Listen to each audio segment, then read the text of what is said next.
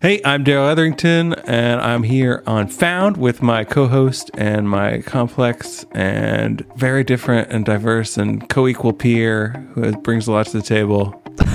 Jordan Crook. That sounded ingenuine. I no, it's supposed to be genuine, but we had our practice this week on this week's show, and we're gonna keep at it because that's the whole theme of I it. I feel like we learned a lot. Yeah. yes, and maybe we'll apply it. I mean, I guess all of our fellow employees at TechCrunch who listen to this are hoping we apply it. That means nobody, nobody's listening to this. We can get away with oh whatever. Oh my god, we're spiraling. We're in a death spiral right now. Okay, We're in a death spiral. But listen, let's bring it back to Found, which is what the show you're listening to right now is called. And the reason it's called that is because it's all about founders and it's all about the companies that they found and the startups that they're building. So you get to hear firsthand from founders about the process of creating a company from nothing and building it up and getting funding for it and doing everything that is a huge challenge for anyone, whether you're a first time founder or a return founder. And I think the things they share qualify as lessons. I really do think that. But I'm not going to digress too much about this quality of the show because I'm sure you already know how That would be a first. Exactly. I never I never do that. But today is a special episode. They're all special episodes. Today we're talking to Jenn Graham from Inclusivv, which is an engagement platform that empowers businesses, communities, and individuals to create positive social change through small group conversations. So I think that was one of the big surprising differences for me about this company was that it's not so much focused on like, you know, big seminars or like company wide sort of like policies around inclusivity, but just like small group conversations. I think she said like, you know, between five or six individuals at a time or something like that. And to really do that ground up kind of change around topics that can be really sensitive and difficult to deal with in the workplace. So let's hear what Jenn has to say all about it because she can explain it much better than we can. Hi, Jenn. Thanks for joining us. Thank you, Darrell. So excited. Yeah, we're excited too. So, I think the best way to start is if you give us a little kind of rundown of what Inclusivv is. That would be the brand name, not just the noun. And and you could tell us about how you uh, started the company, just a little TLDR, because we'll get into the long version later on in the show, probably. I love it. Love it. Yes. Thank you. So, Inclusivv is all about bringing people together for conversations that matter. And it's a new name. We were formerly known as Civic Dinners and would love to share the story, the long story there. But really, we're all about helping to facilitate small group structured conversations on the most challenging and important topics of our time. And we have a library of over 50 different topics that we've researched and designed for a variety of intentions, whether it's trying to build trust or build a community, or if it's about building empathy and understanding, or if it's about mobilizing action around important issues or topics. So we've really helped kind of understand the, the psychology of organizing and how to make it more accessible for more people to be able to jump in a topic that they really deeply care about, whether that's mental health or allyship or even women in leadership, and give them the tools to be able to facilitate change. Great. I mean, that sounds like a lot. I think if I'm thinking about it and I'm thinking about, I mean, I don't know, Jordan, if you want to back me up on this, but I have trouble having just regular everyday conversations. So I can imagine facilitating difficult or challenging conversations would be a lot of work, especially if that's your uh, main and only focus, right? Well, that that answers why there's a need for it, because I'm sure tons of people are like me. But I'm definitely like you.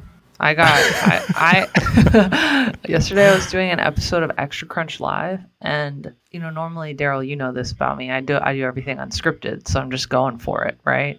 And I wanted to ask a question about how sometimes men say I don't know to investor questions and it's like wow it's a world of possibilities. But like women Right. are afraid to say I don't know right? And often don't and when they do are seen as like why don't you have all the answers? And I was trying to ask that question and like got lost at some point and just kept talking. And I don't really know how it all panned out. I need to watch the on demand video. But it was one of those situations where it was like, you probably should have thought a little bit harder about what your question was before you opened your mouth. I think I like blamed the guy. I was like, Nick, what's wrong with you? You know, I, I don't know. I don't know what happened. So yeah, I'm with Darrell. So the, oh, just what we've seen what's happened in the last year alone and how many people are just craving understanding of one another mm-hmm. and other perspectives, whether it's around COVID or the racial inequ- inequity that we see. And managers are being asked, but people leaders are being asked to be able to facilitate these conversations with their employees. Or you've got even customers and S- ESG is a whole nother thing where people are asking questions about climate change and what are you doing within your company to be able to do this. So right. what we need are tools to help bring everybody along and to create a, a, a specific time, space, and place to be able to have these conversations that might open up vulnerability for leaders. Mm. And I think people, also employees, are craving authenticity and uh, realness, not just toxic positivity, but actual realness. And they need to see that from their leaders. And so we we realize that a lot of people leaders just don't even know where to start, how to talk about it. They're afraid they might say say the wrong thing, yeah, and and so we really give them the words, literally, to facilitate these conversations, the, the, scripts with three big questions. And we've already done the, the research in psychology to make sure that it'll end on a high note. So, because we've all been part of conversations that have gone really, really, really bad, yes, and how not to have. like end in debate or like he said, she said, but it's about kind of first acknowledging the the importance of creating that brave space so that people feel safe to share what they really think and feel. And that comes with ground rules. And and then the other part is like having a structured dialogue that weaves in lived experience because there's so much that we can learn from one another if we give each other a chance to share their voice and their perspective. And it's really hard to argue with someone's story. And then we kind of weave in the kind of universal truths, so to speak. And then we can get to the commitment, personal responsibility, and action that we can all take moving forward. So we really try to design these conversations in a way that will end positively and, and be more constructive and productive. Things you said in there resonate, right? On both sides. Like in my experience, as a leader in, in workplace environments, but also as someone who has been an employee, right? Like literally, this is fine to share this. I've had a call with Jordan where I was like, Jordan, stop, stop it. I don't want your bullshit corporate speak. Like yeah, I just don't want it. It's not for me. Said, Maybe that's for other people. I, no, no. I can't take it. Right. I feel like we have to tell the full story. We were tell we tell were the full. T- go for it. I'll I'm, I'm, I feel like I'm going to be truth and nothing but the truth. So help me God. You were asking me I'm questions on well. Slack, on Slack, on our corporate big Verizon owned Slack, that I couldn't answer you on Slack. So I had to just right. say the party line. And then we got on the phone and you were like, corporate bullshit. And I was like, well, let's actually talk. Like now I can talk to you. Like, okay. Yeah. Which was yeah. different. Just so everybody doesn't think he got on the phone with me and I was like, well, according to No, no, I didn't mean it. I wasn't going to come out good on this story. I knew that, but I'm glad you really articulate. I just had exactly. to clarify exactly what had happened. But yeah. yeah. So we need it is the point. I'm, my question there, though, out of it is is like you were talking about. You provide people the words, and to me, that's been a point of friction and frustration on both sides. It's like if I hear anything that sounds like it's a script, my back's up. I'm going to get defensive about it, and I and I, you know, same for people that I'm dealing with. So, like, how do you kind of mitigate that and go beyond, I guess, what you would find in a typical kind of like HR conflict resolution function, right? Because it seems like you're doing a lot more than that. I instantly think of the notebook in The Office. You guys remember the episode of The Office when he's like flipping through the notebook and he looks for like the win win win instead of like the win win or the win lose? I love it. Nobody knows what I'm talking about. The listeners know. I don't remember. the listeners do know. Wow. Well, two things. First, the we've been starting to weave more and more of what we call nonviolent communication into our work. So and what which that would be means. the opposite of what I was saying. right. Well, which is which is about owning your feelings, and it's about owning the needs underneath those feelings. So, for example, like, hey, I'm really um, feeling uh, overwhelmed because I have a, a need for order and clarity, and so like being able to train ourselves on self reflection and to be able to have a place to practice that is what is what we're creating. And so these these scripts, so to speak, are basically the framing of a conversation. So for example, we want to have a conversation around belonging in the workplace. Then we kind of give some inspiring preempt our prose to that. And then we introduce that this is going to be a, a small group conversation with six to eight others in rooms. And so we've been facilitating them pre pre-COVID. We were doing them in mm. person in people's homes right. and living rooms. And so literally giving them the guide that walks them through what to do and each step. And each round of questions then allows everybody equal time to share with one voice at a time. So usually, you know, two to three minutes that people are being able to answer the question you know, using the prompts as a way to frame where we intend them to go. Yeah, I think so to that end, like we we are realizing quickly the the change in the dynamic over the past year and what companies are really asking for are hey give us the tools to be able to facilitate these because our people may not be ready or comfortable yet even leading these conversations even if we give them the script.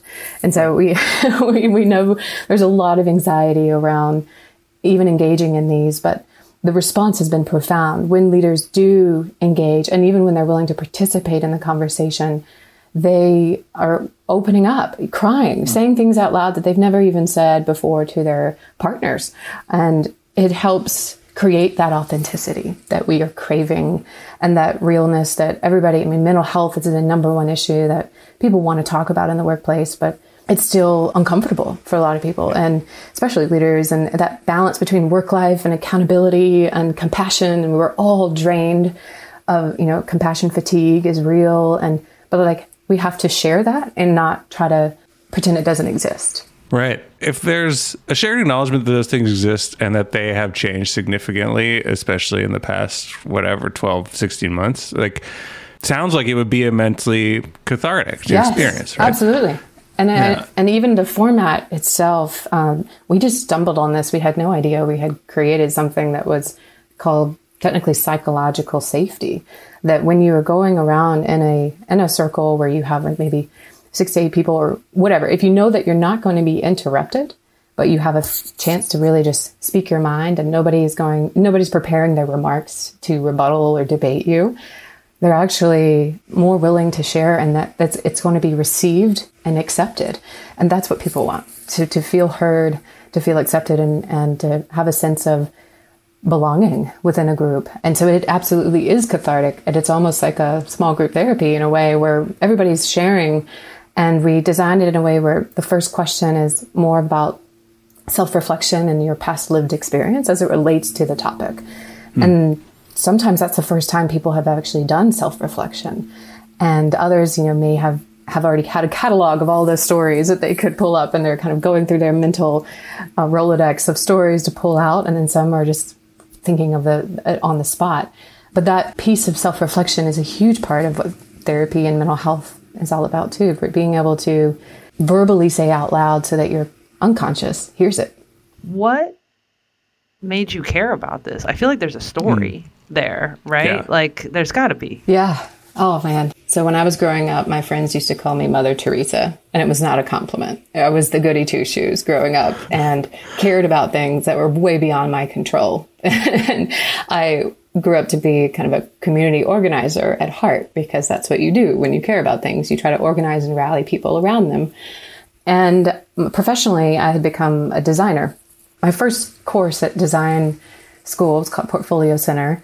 Now it's Miami Ad School, but they, the teacher there, she said, your role as a designer is to create a whole new world that doesn't exist, that no one can live without. And it really wow. stuck with me. And that it really uh, made me think deep about what kind of world would I want to create. And I kind of always knew I wanted to be an entrepreneur. My dad was an entrepreneur. I loved the work life balance, being able to be your own boss and decide what you want to do. But I just knew it if I owned my own company one day, I didn't want it to create a negative impact on the world. So it couldn't hmm. pollute mm. or cause, you know, contribute to landfill, couldn't cause harm. So really that left technology. Narrows your choices. and so like, yeah, what can I build? Um, and it, it really, as an organizer, so I helped lead TEDx Atlanta here in Atlanta, and I was a transplant. Never, I, I, grew up in Raleigh, but when I moved to Atlanta, it was my way of kind of getting to know the the space by helping over a hundred speakers give the talk of their life and talk about how they were helping to elevate consciousness around the issues that they cared about. And I became, as an organizer, like pouring enormous amount of energy into putting on these events that felt like throwing a wedding every three months. And I became more and more frustrated with the fact that I would put on this huge event, train, you know, train all these incredible people to speak and share these ideas, and then poof, they'd, everybody would walk away, Right. and I'd never know what happened. Jordan definitely feels this pain, but Richard also, who is our director of event oh, Post programming, show like you put all this work in, and then it happens, and then it's like time to start again. And Yeah, Yeah. Yeah. And oh man, I really get it. Ted actually slapped our wrists a little bit when we were organizing because you're like, oh, can't do audience Q and A. That's against the rules. And so we realized, I was like, crap, well, we've got this incredible audience that we've curated just as much as we've curated the speakers on stage. How do we actually involve them and give them a sense of participation? in these ideas and try, so we tried to launch like actions and I started to experiment with salons and even dinners. And that's really where I, I began to believe that, you know, one way monologue wasn't going to create the change that we wanted to see, no matter who was in the room.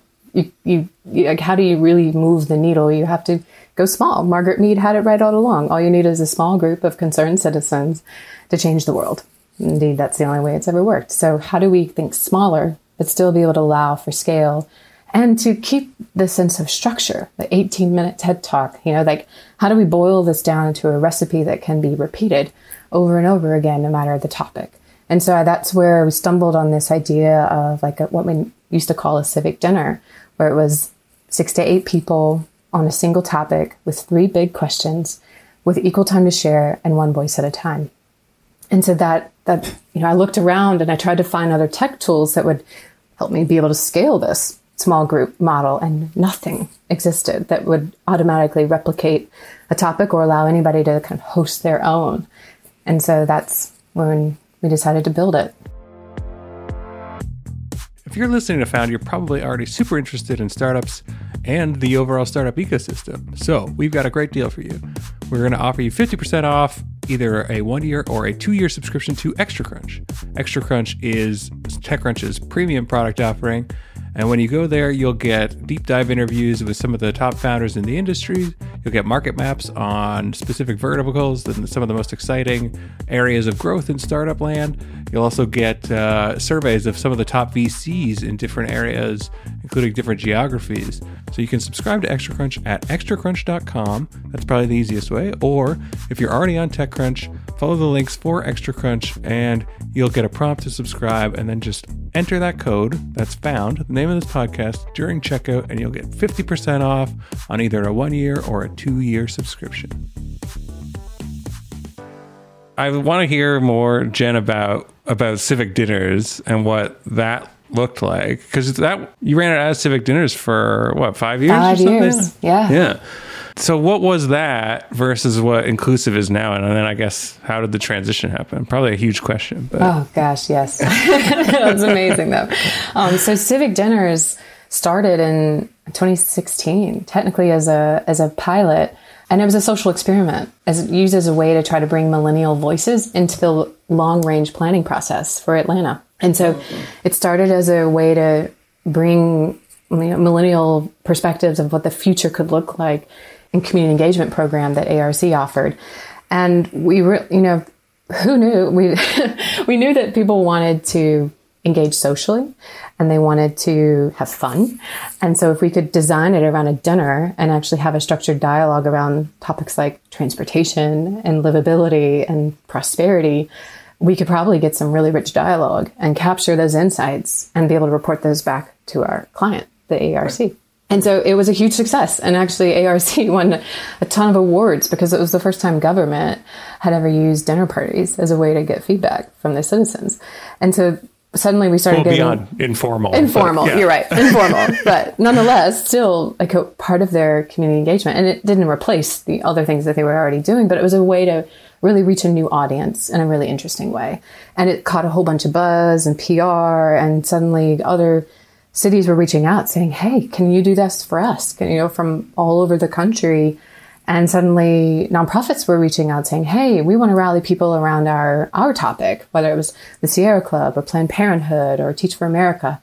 And so we decided, Hey, nobody's really able to organize around issues and create this small group kind of magic that we had stumbled mm. upon. So we built civic dinners, and the technology was a way to really help facilitate and manage these conversations at scale.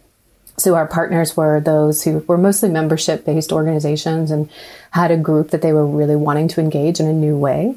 And then Facebook came to us out of nowhere and they were like, Hey, we're trying to engage founders, female founders. And can you work with us to design a separate series? So suddenly it started to be a bridge way beyond the civic realm into conversations around leadership and even identity.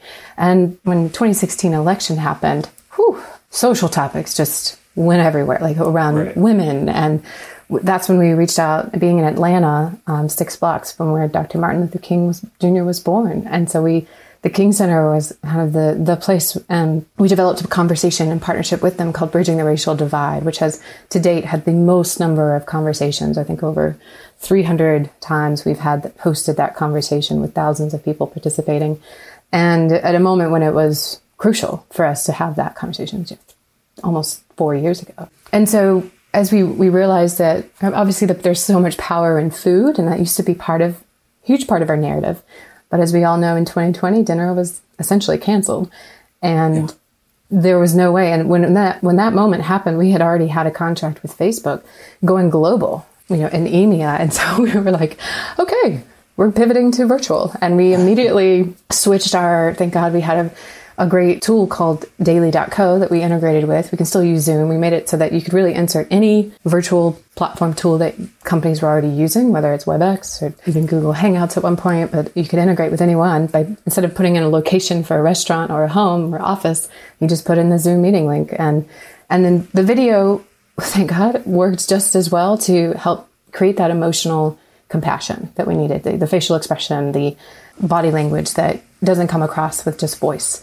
And so we, yeah. we really leaned in heavily and it worked. It's obviously doesn't replace the magic that you have when you're sharing a bottle of wine and passing bread around uh, the table, but it has kept us going and growing for the past year. That's great.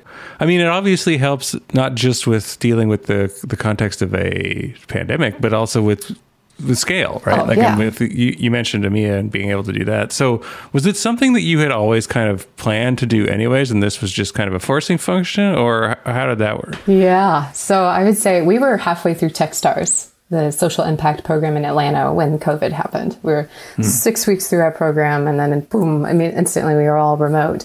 Thank God, though, we, we still had our client list and, and Facebook as our biggest client at the time, they looked around. They had to throw out their entire marketing strategy and plan.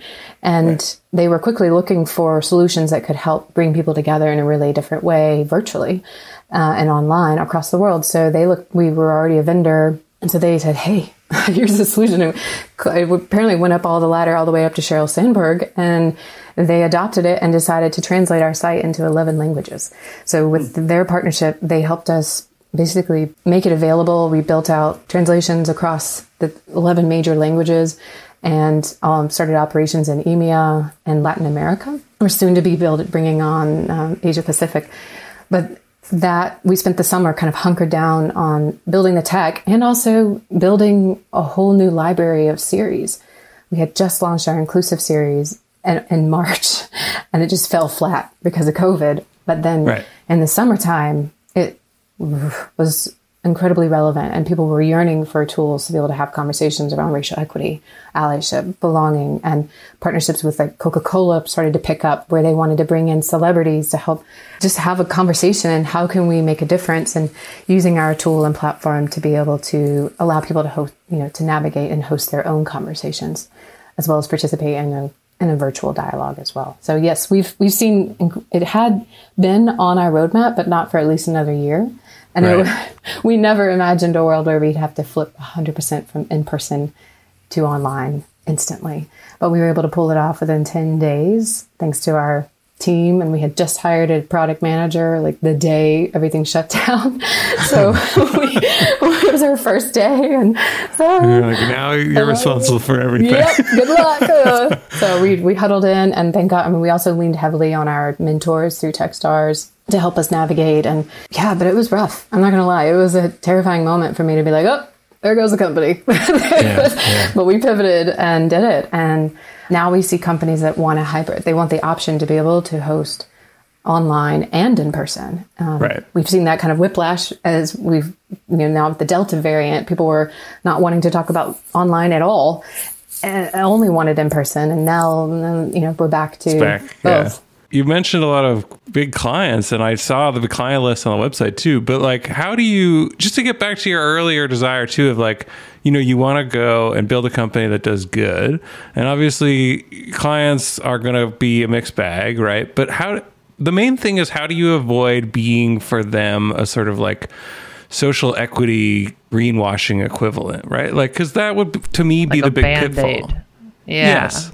Or just a brand reputation, like a like management sort of like fix, as opposed to a real significant, substantial fix. right? Oh, that's such a great question. And we, you know, I'm the first to say like, hey, I, we are, we are not claiming to be experts in the diversity, equity, inclusion space.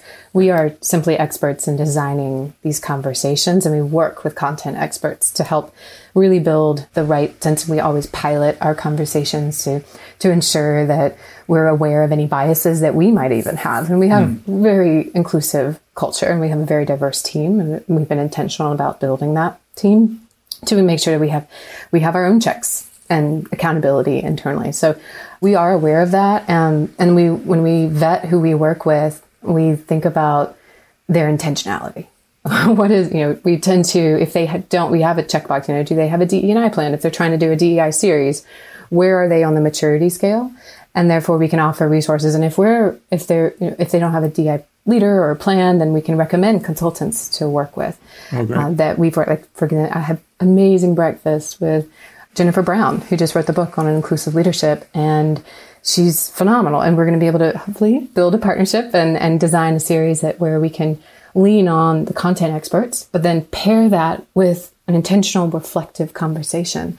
Because what we find in the learning and development sector conferences serve a purpose and inspiring is one thing but that's only the beginning of the journey you know of uh, even awareness and action and becoming an ally. You you kind of awaken with that big fact or presentation that you see for the first time and a new concept is born. That's kind of what we call awareness and then you move into understanding requires dialogue.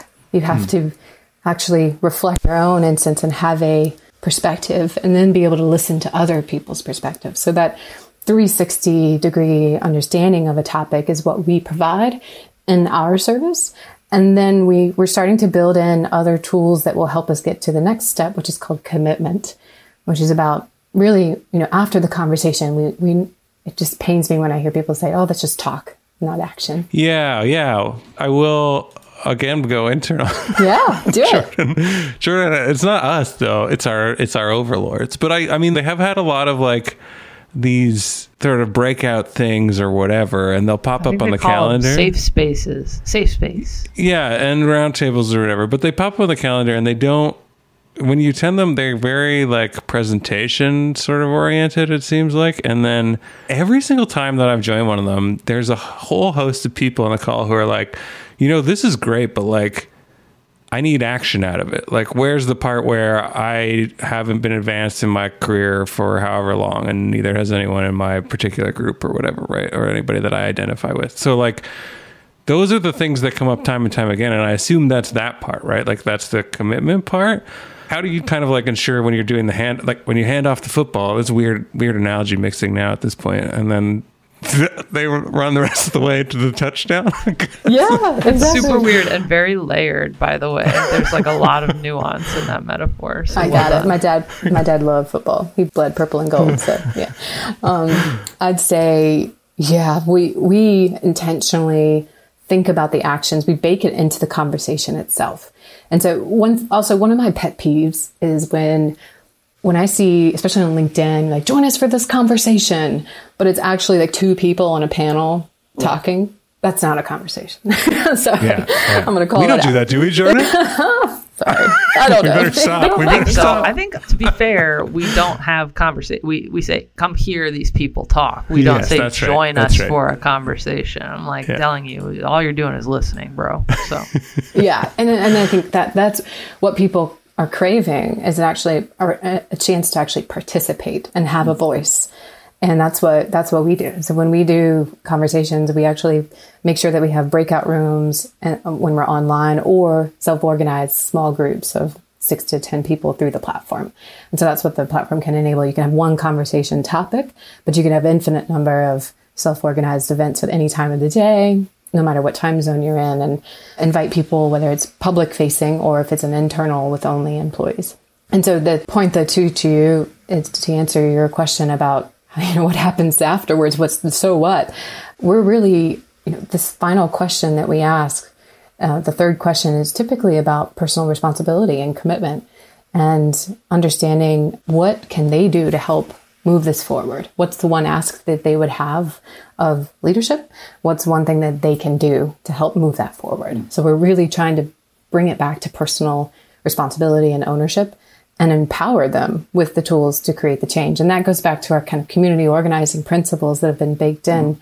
to the design of these conversations that we never want people to leave feeling like they have no hope or they, it's out of their control or they can't do anything about it. But, and it's not about pointing fingers either to, to those that have the power. It's about really reconnecting to the issue, building camaraderie around those who are in the conversation with you, feeling like you're not alone, and then feeling inspired by the other actions people are willing to take and do. So that even if you don't know what you're going to do yourself, you still hear what everybody else is thinking about doing.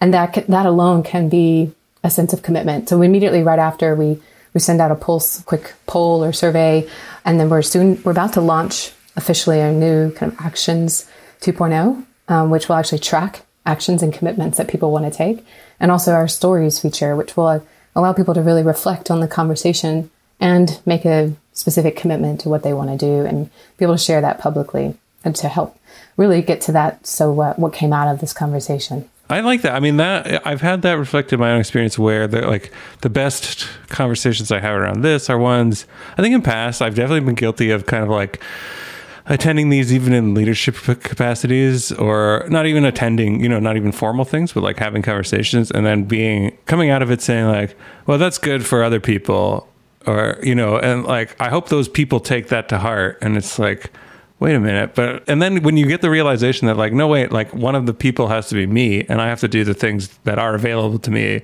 even if it's a limited capacity but whatever is available to me i should be doing those things right? Like that i think is a real good takeaway. So if you're fostering that and if other people are kind of and then you see that everyone is taking a personal responsibility and you realize like if everyone else is then i should also be like then that is a in itself a good action to come out of something, right?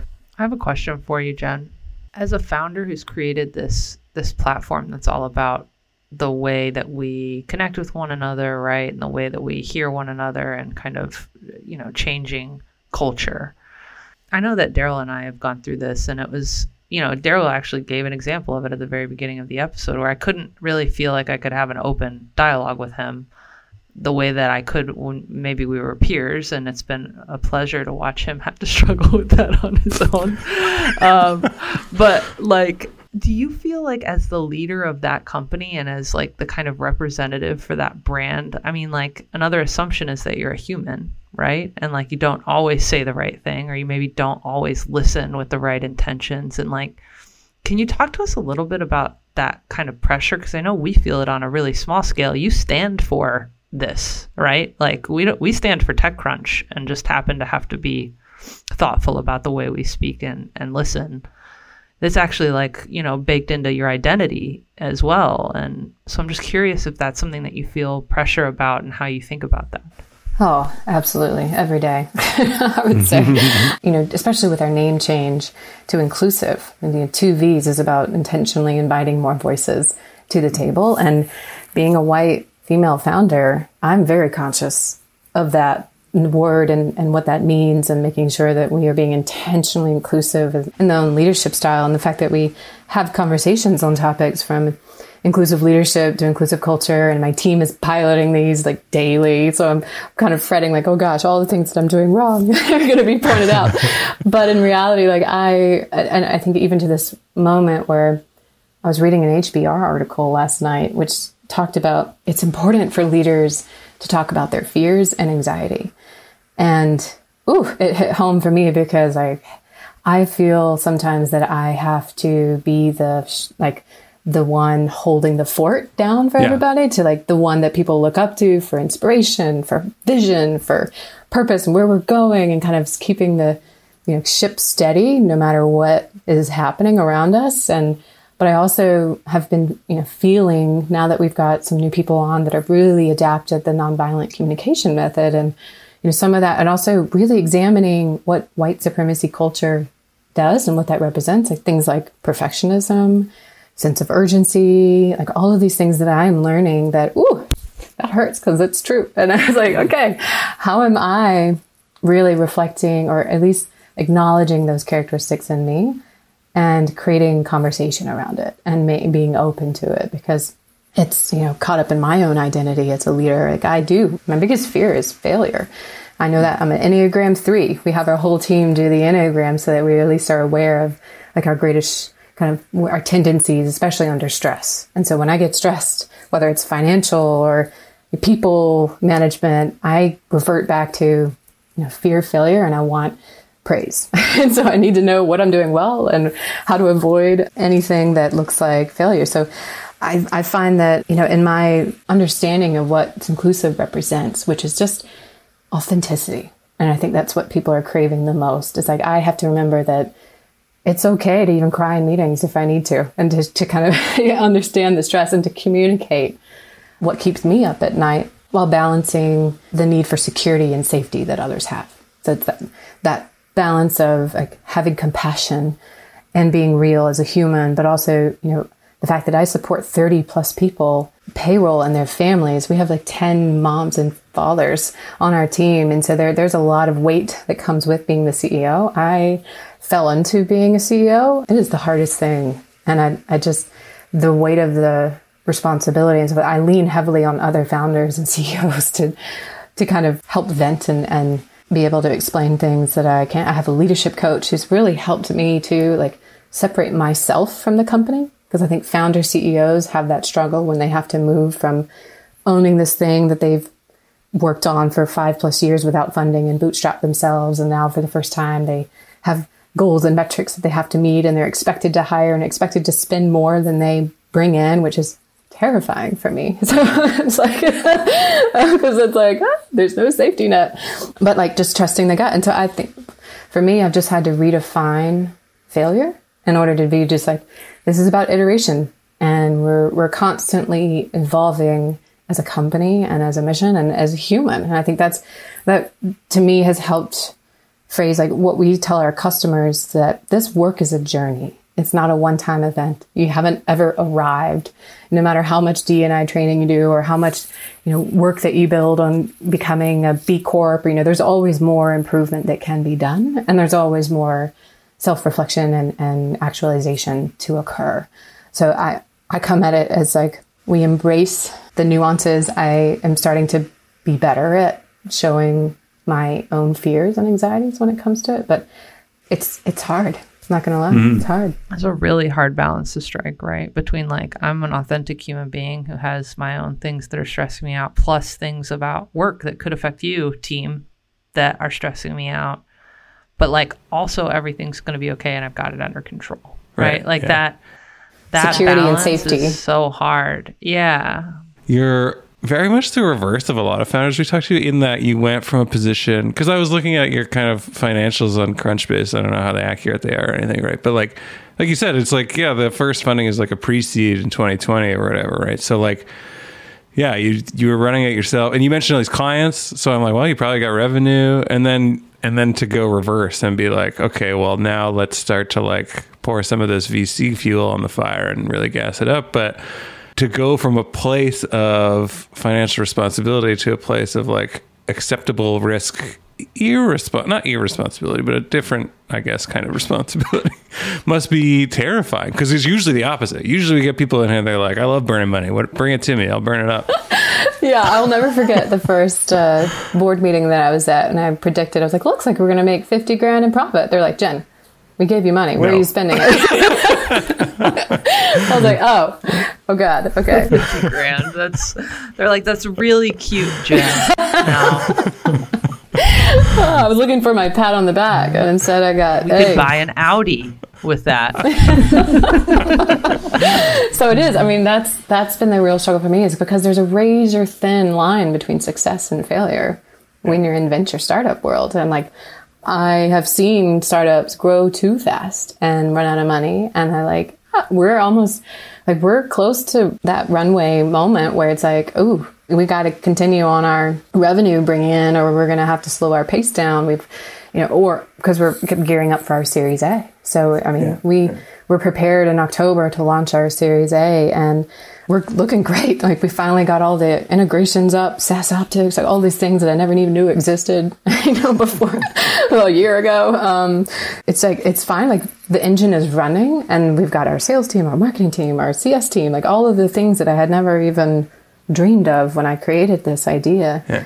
are being implemented and we still have a ton of processes and you know systems that still need to be built and created. So it is feeling like you're building and working on the plane as it's in the air because you have live yeah. clients that depend on you for this. And plus with the like situations fluctuating so much so dramatically and you're like well we can do this we can do hybrid and which how do we how far do we tweak the balance? And you don't know day to day right and we're B2B, but we're technically kind of B2B to C. And now we're starting to roll out a subscription model that might be B2C. So we, um, yeah, there's a lot of, there are a lot of things that we're still testing and we know what works well, but we also, we are honing in on the needs because the needs of our clients are changing yeah. on it on so frequently that what worked a year ago isn't isn't working maybe as or resonating with their needs. Like facilitation training is becoming a new thing because so many of our potential clients have asked for that. So we're training the trainers. We're building our own kind of like book a facilitator. So like you, can call an Uber, you can call a facilitator and have them join. So we're building the infrastructure to be able to recruit and train facilitators all around the world. And you know, we have companies saying like, here, we gave you, here's everything you need to be able to facilitate these conversations in your company. And they're like, we still don't want to do it. Can you do it for us? so we're starting to like think about the infrastructure necessary to really help facilitate this and have even journeys that we just want a, a, vehicle, something, a program that we can send our employees to. And so that is a, a whole new thing that we're rolling out called journeys. And we're starting with the inclusive journey. And then we have the sustainability journey because ESG com- you know, companies that are focused on that really are craving ways to educate their own employees and customers and suppliers on the effects of climate change and, and daily actions that can be implemented. So we have kind of inclusion and sustainability and leadership tracks that they can just send their send their people to. So it's like the lowest effort, but the highest engagement and reward versus those like Facebook that want to really manage their own. They just want, you know, right. they're using the platform and they're organizing and they've got their own organizers all around the world doing it. So it's kind of like two main options Serving pay per seat. Both ends of the spectrum. Right? Yeah, or enterprise, which is it's a lot. yeah, that is a lot. But I think, I mean, this is the part of the show where I just kind of reassure the founder that they have a good idea, but like it's great and it's going to be essential. I think the the grand arc of like especially corporate life or whatever is towards this and towards this being a necessary part and cuz people say, well, you know, there are things there's two kinds of things, right? There's trends that kind of like have a surge and then a, and then the opposite reaction over time and then there are things that kind of like become more and more immersed in the culture and then are just natural. Like this is a natural part of going to work. And I think this is the latter. And the main reason recently that comes to mind is like the Basecamp thing. I think the Basecamp thing was a great proof point, testing point of like, this is not something that goes back the other way. Like, you don't have a reaction to this particular action, which is a greater awareness, greater awakening, greater sensitivity among employees. Like, that, it, there's no putting that genie back in the bottle. And Basecamp learned that the hard way. And then maybe other companies will learn it not so hard, but exactly. Yeah. yeah. Oof, and it sounds like you have a real like grasp on all of your levers too, right? Like which I think is when you say you're heading into your series A, like more important than your $50,000, I think is like the ability to pull those levers and know like okay, we're we we are like ear to the ground for our users and we're making those changes and we can do it pretty quickly, right? And we can make those decisions pretty quickly and kind of like keep the the plane in the air. And I think that's what resonates the most with investors if we're in the reassuring phase of the podcast. Thank you. I really need some praise and reassurance. oh gosh, Will not fail. we can't go down. I mean, I can think about it. I mean, the, I I feel so strongly like this is what the world needs right now, and I think that added pressure. But when when we did our rebrand to Inclusivv, I was shocked at the caliber of people that I had invited, thinking like, ah, oh, they're not going to be able to come or they're busy. They showed up, and they were so proud of the progress and and just like cheering us on and just just blown away by the progress that we'd made in the middle of a pandemic. And I was like, oh gosh, yeah, you're right. I keep thinking like this is business as usual, but the fact that we grew from you know five to thirty in a year during a pandemic, that I, I birthed a child in the middle of all of this too, and that we have over a million in ARR now. Like that I didn't even know what that was two right. years ago. So um, I feel I, I think it's it's hard for founders, especially those with really high ambitions of what I want to see and knowing that I've been working on this for over five years. So it's like what I, it's, it's starting to actually happen. And I, I just, you always want things to happen faster than they are, but being re, in reality, yeah, we're doing good work. And that's what I want to continue. And I think we've been able to attract the most incre- incredible talent. And I believe that's because of the mission. It's not because of me. It's, it's because of the purpose and that people care and want this to succeed and and that's that's what it's all about. It's trying to I'm just the midwife trying to birth this incredible thing and bring it to as many people as possible. And it's going to require a lot of talented people to make it happen. Okay, so that was our conversation with Jenn from Inclusivv. So, Jordan, what do you think about that? I, I know I went into it thinking I'm gonna get a thick tongue through this. I'm gonna have I'm gonna stumble over my thoughts and words, and it's gonna be tricky to talk about because that is the whole point of her business. But I feel like Jenn is great at this and really made it easy to talk very openly about these topics, even in the context of our podcast, let alone with the company she works with. Yeah. I mean, I definitely, at one point, we talked about like the pressure she must feel, right? If you're like leading the charge on difficult small group conversations around topics that are hard to talk about, right? Especially like in a workplace setting, the pressure she must feel to kind of like w- with her own words. And she talked a little bit about that. I thought that was pretty cool. I also felt like, you know, I feel like for so, so many years, and like almost more in the last year after everything that happened last summer with Black Lives Matter. It's almost felt really kind of like taxing to hear so many words and not actions. We had a conversation about this during the podcast, right?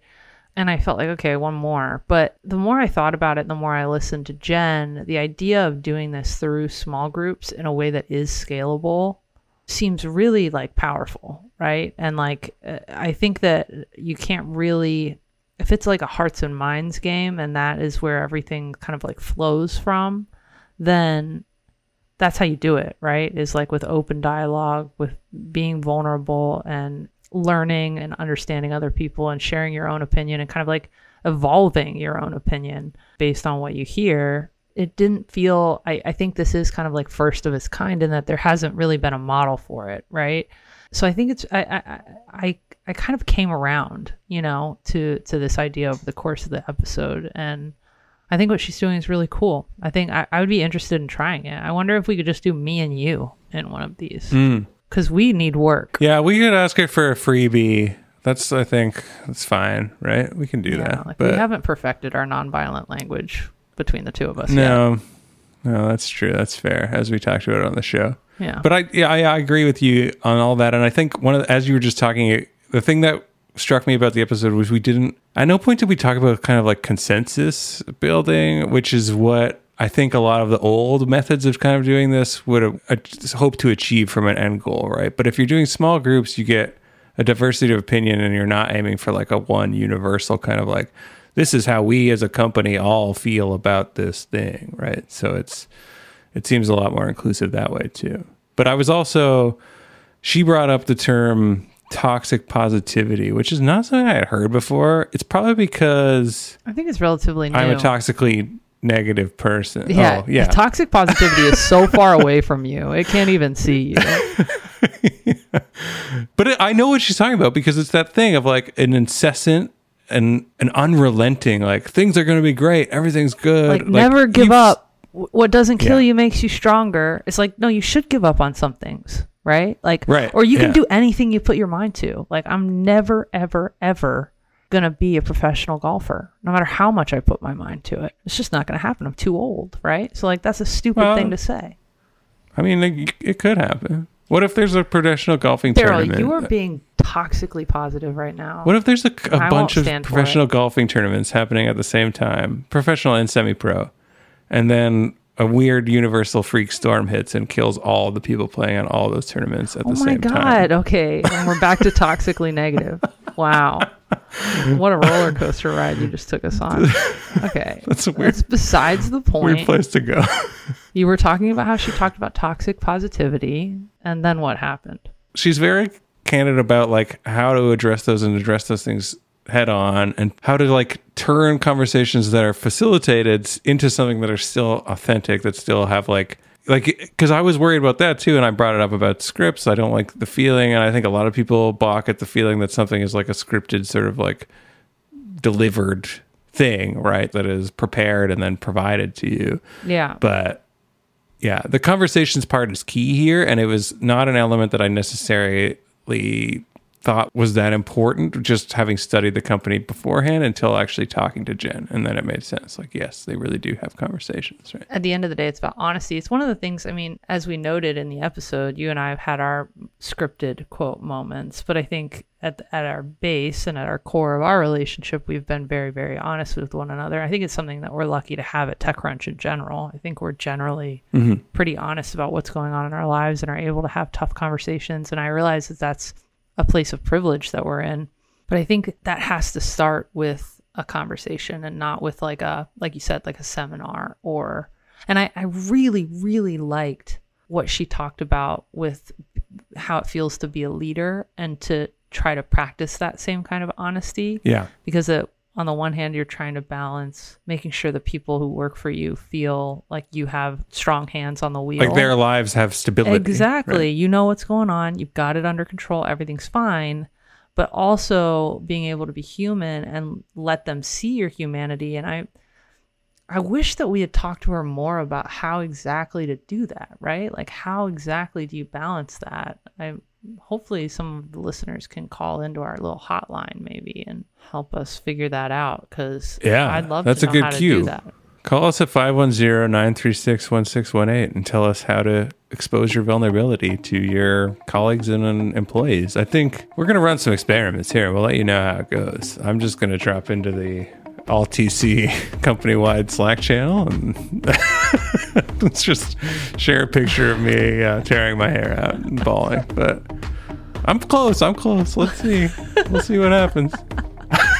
Teetering on the edge. Well, okay. All right. Well, thanks for joining us. Found is hosted by myself, TechCrunch news editor Darrell Etherington, and TechCrunch managing editor Jordan Crook. We are produced by Yashad Kulkarni and edited by Grace Mendenhall, and Maggie Stamets is our associate producer. TechCrunch's audio products are managed by Henry Pickavet. Our guest this week was Jenn Graham, founder and CEO at Inclusivv. You can find us on Apple Podcasts, Spotify, or wherever you get your podcasts, and on Twitter at twitter.com slash found. You can also leave us a voicemail at 510-936-1618 or email us at found at techcrunch.com. Thanks for listening. We'll be back next week.